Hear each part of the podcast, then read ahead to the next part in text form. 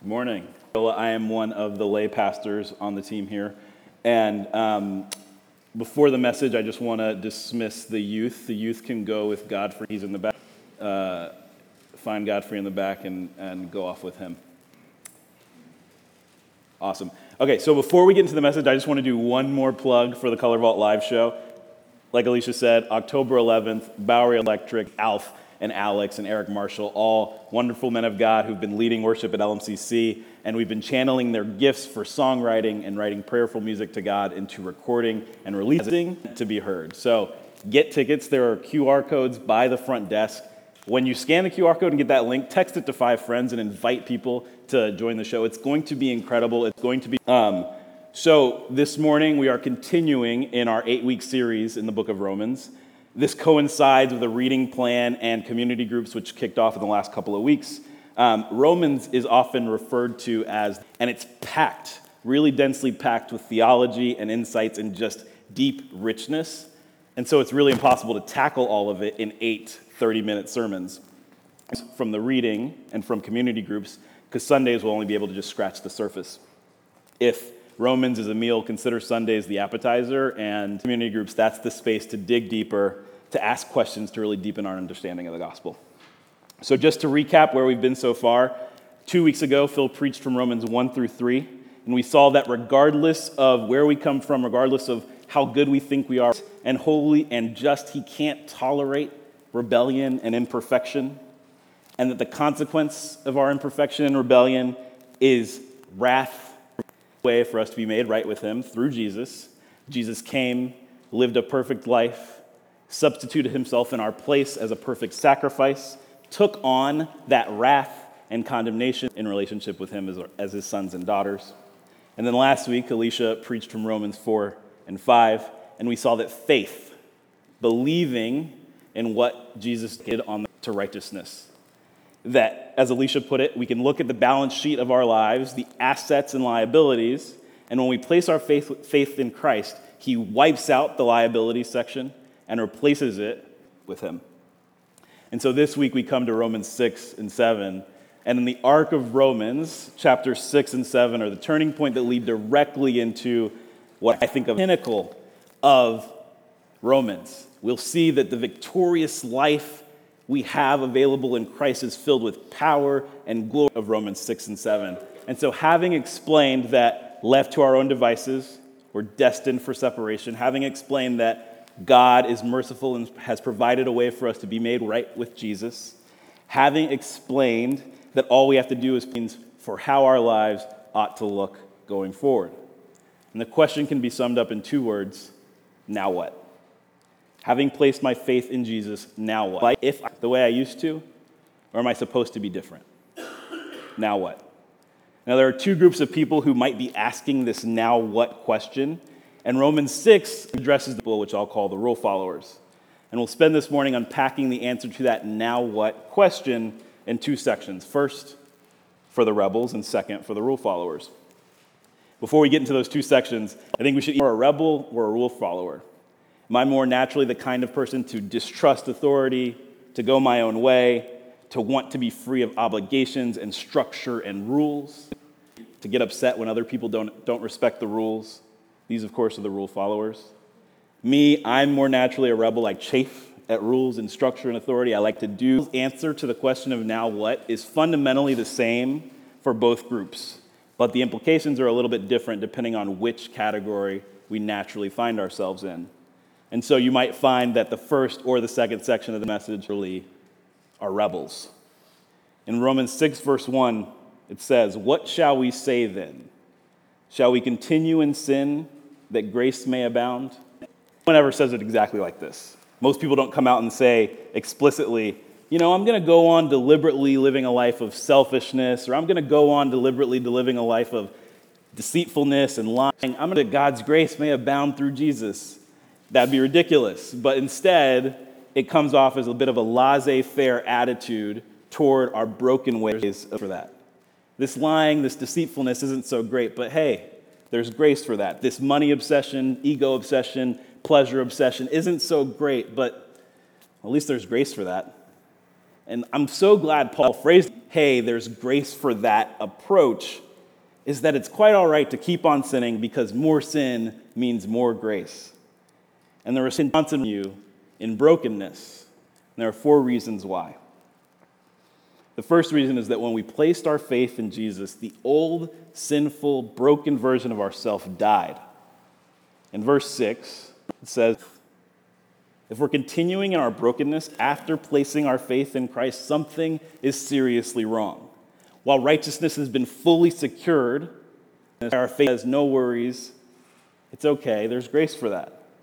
Rather than let that old, sinful, broken version of ourselves be done away with and destroyed, when we take the approach of no worries, it's okay, that subjected us to God's wrath and all the havoc and pain in our lives, we allow that version of ourselves to have life again, to wreak havoc in our lives again. Jesus died to sin once and for all. Likewise, you reckon yourselves dead to sin. We shouldn't give a dead version of ourselves oxygen by having this laws. It's all right, there's grace for that. Instead, we ought to say, This version of me was crucified with Christ, and I'm done giving life to what's dead and destroyed. Life. The second reason we shouldn't continue in sin and brokenness is that when we place our faith in Christ and the old version of ourselves dies, resurrected with the same power that resurrected Jesus from the dead. And so when we choose to trust in Christ, He doesn't just say, okay, you're forgiven. I'm granting you my righteousness so you can have relationship with me and the Father. He does say that, but he also now what? This is the crux of the answer. We are to live by our new nature. This is echoed throughout the New Testament. In 2 Corinthians, if anyone is in Christ, after the like, created after the likeness of God in true righteousness and holiness, we have a new nature, a new and vastly improved version of ourselves, capable of actually, but we have to put it on. It's not automatic. The old version of ourselves wants to spring into life, it wants oxygen, and we get to, we get to decide which version of brokenness we're going to put on our new nature and live as the resurrected sons and daughters of God that we are. That's the second reason we shouldn't go on continuing in brokenness. We have a new nature. Sin and brokenness is that we become controlled by whichever nature we choose to follow.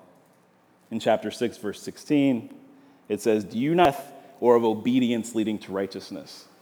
The thing about rebels is we desire complete autonomy to do what we like, when we like, how we like. We think of ourselves as free agents, and in that way, the gospel is appealing. An idea of complete autonomy for human beings is a myth. It's a lie. And the enemy likes us to particularly believe this lie because then we think we're in control. It out last week. Our wiring as human beings demands an object of obedience, something or someone as our ultimate master.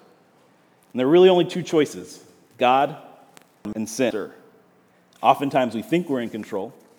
We think we can stop at any time because we're the ones in control. We've got this.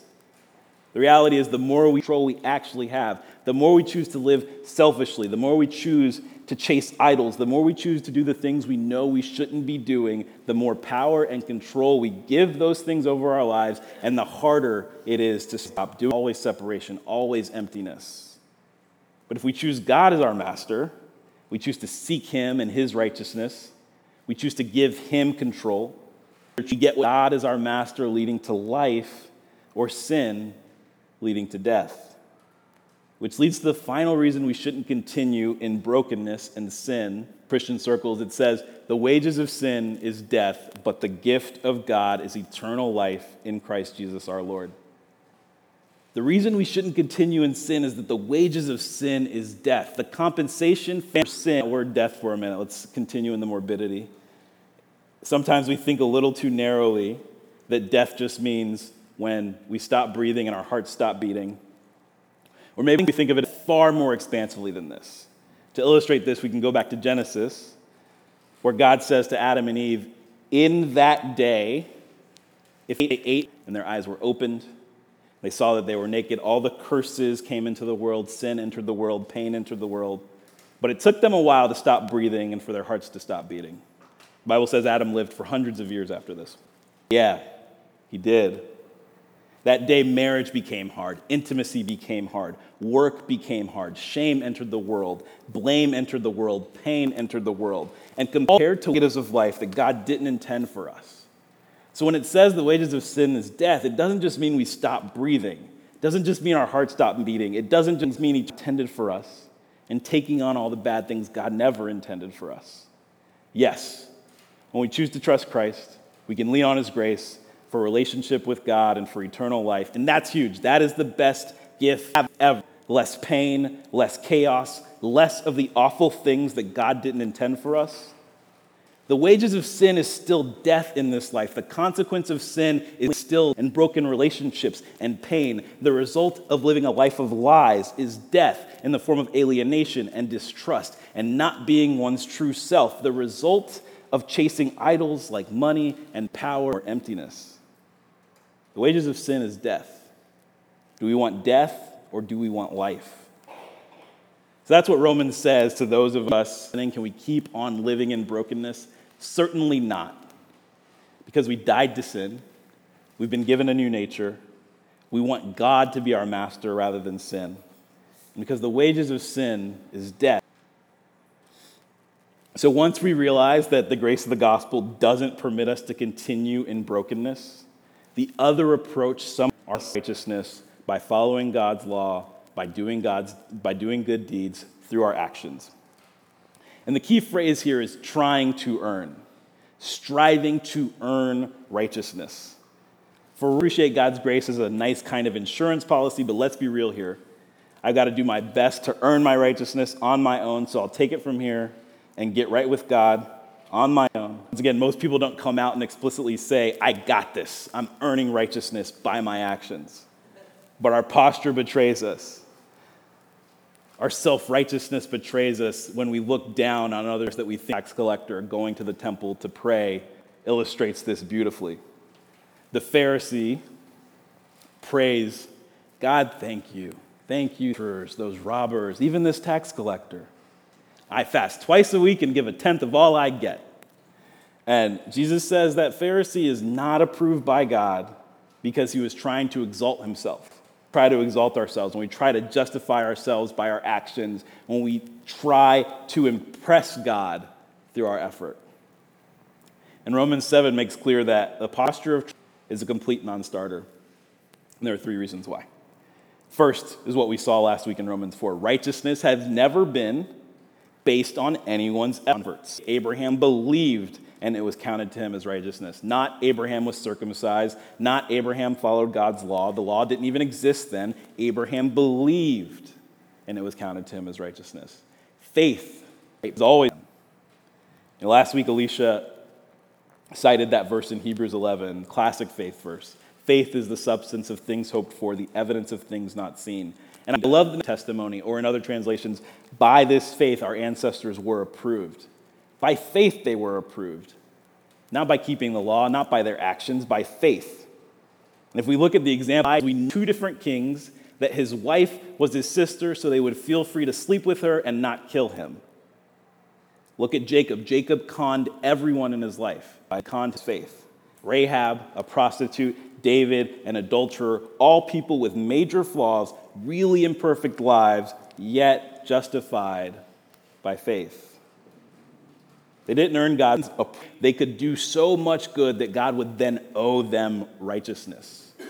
God doesn't owe anyone righteousness. He just gives it freely, credited, freely given by God based on faith. The second reason it's a non starter to try to earn righteousness is that trying to earn our righteousness results only in condemnation. When it comes to righteousness, we can either play the game of faith and grace, where God just gives us righteousness to those who have faith in Jesus. Or we can play the game of games. We don't get to switch based on whatever suits us best. We have to choose which paradigm we want to play under.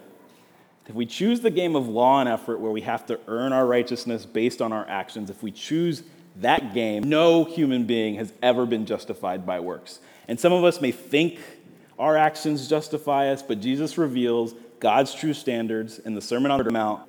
I tell you the truth anyone who's angry with their brother or sister is subject to judgment. He goes on to say, You've heard it say, You've heard the law says, don't commit adultery.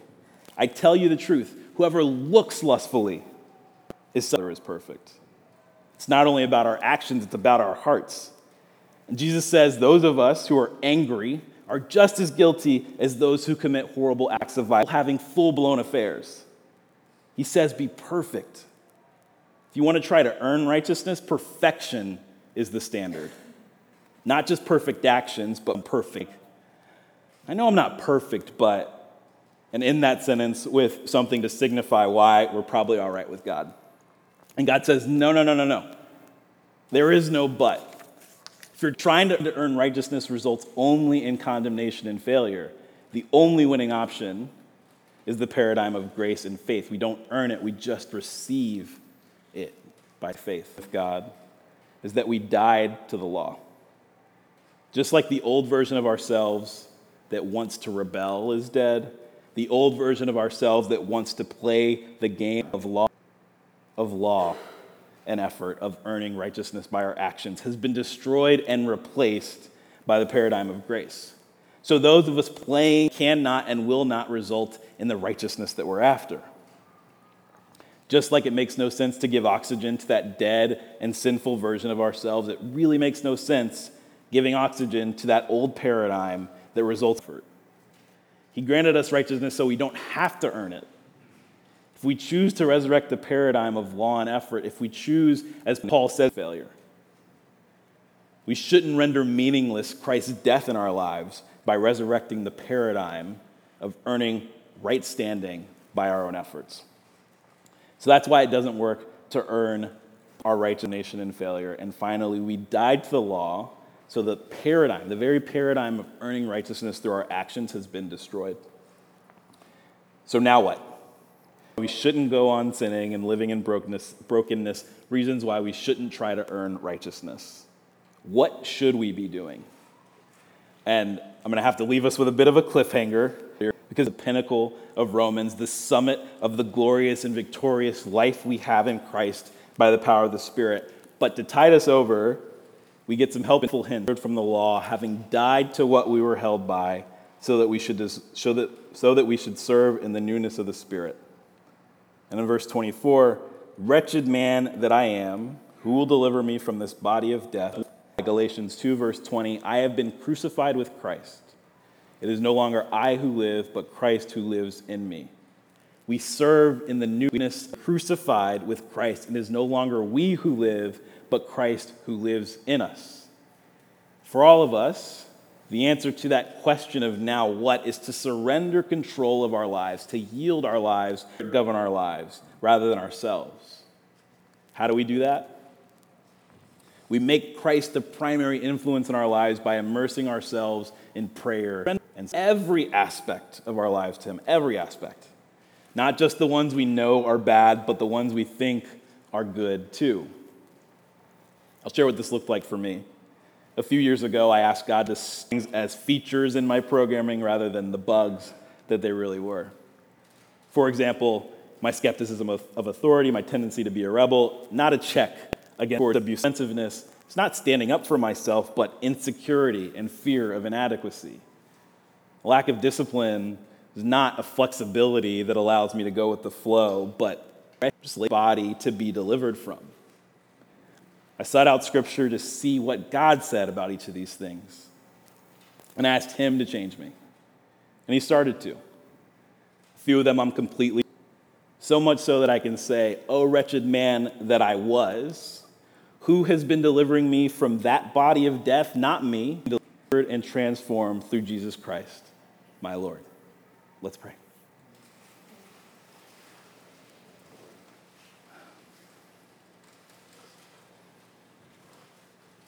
Father, we're just so grateful for the gift of Jesus. You just give to us. Eve and you credit us with righteousness. You bring us into relationship with you. And so we just pray be completely yielded to you, to be completely subjected to you, to just follow you and seek after. we know we need your power in us to do it. So we ask you to work in us, to transform us, to make us more like you.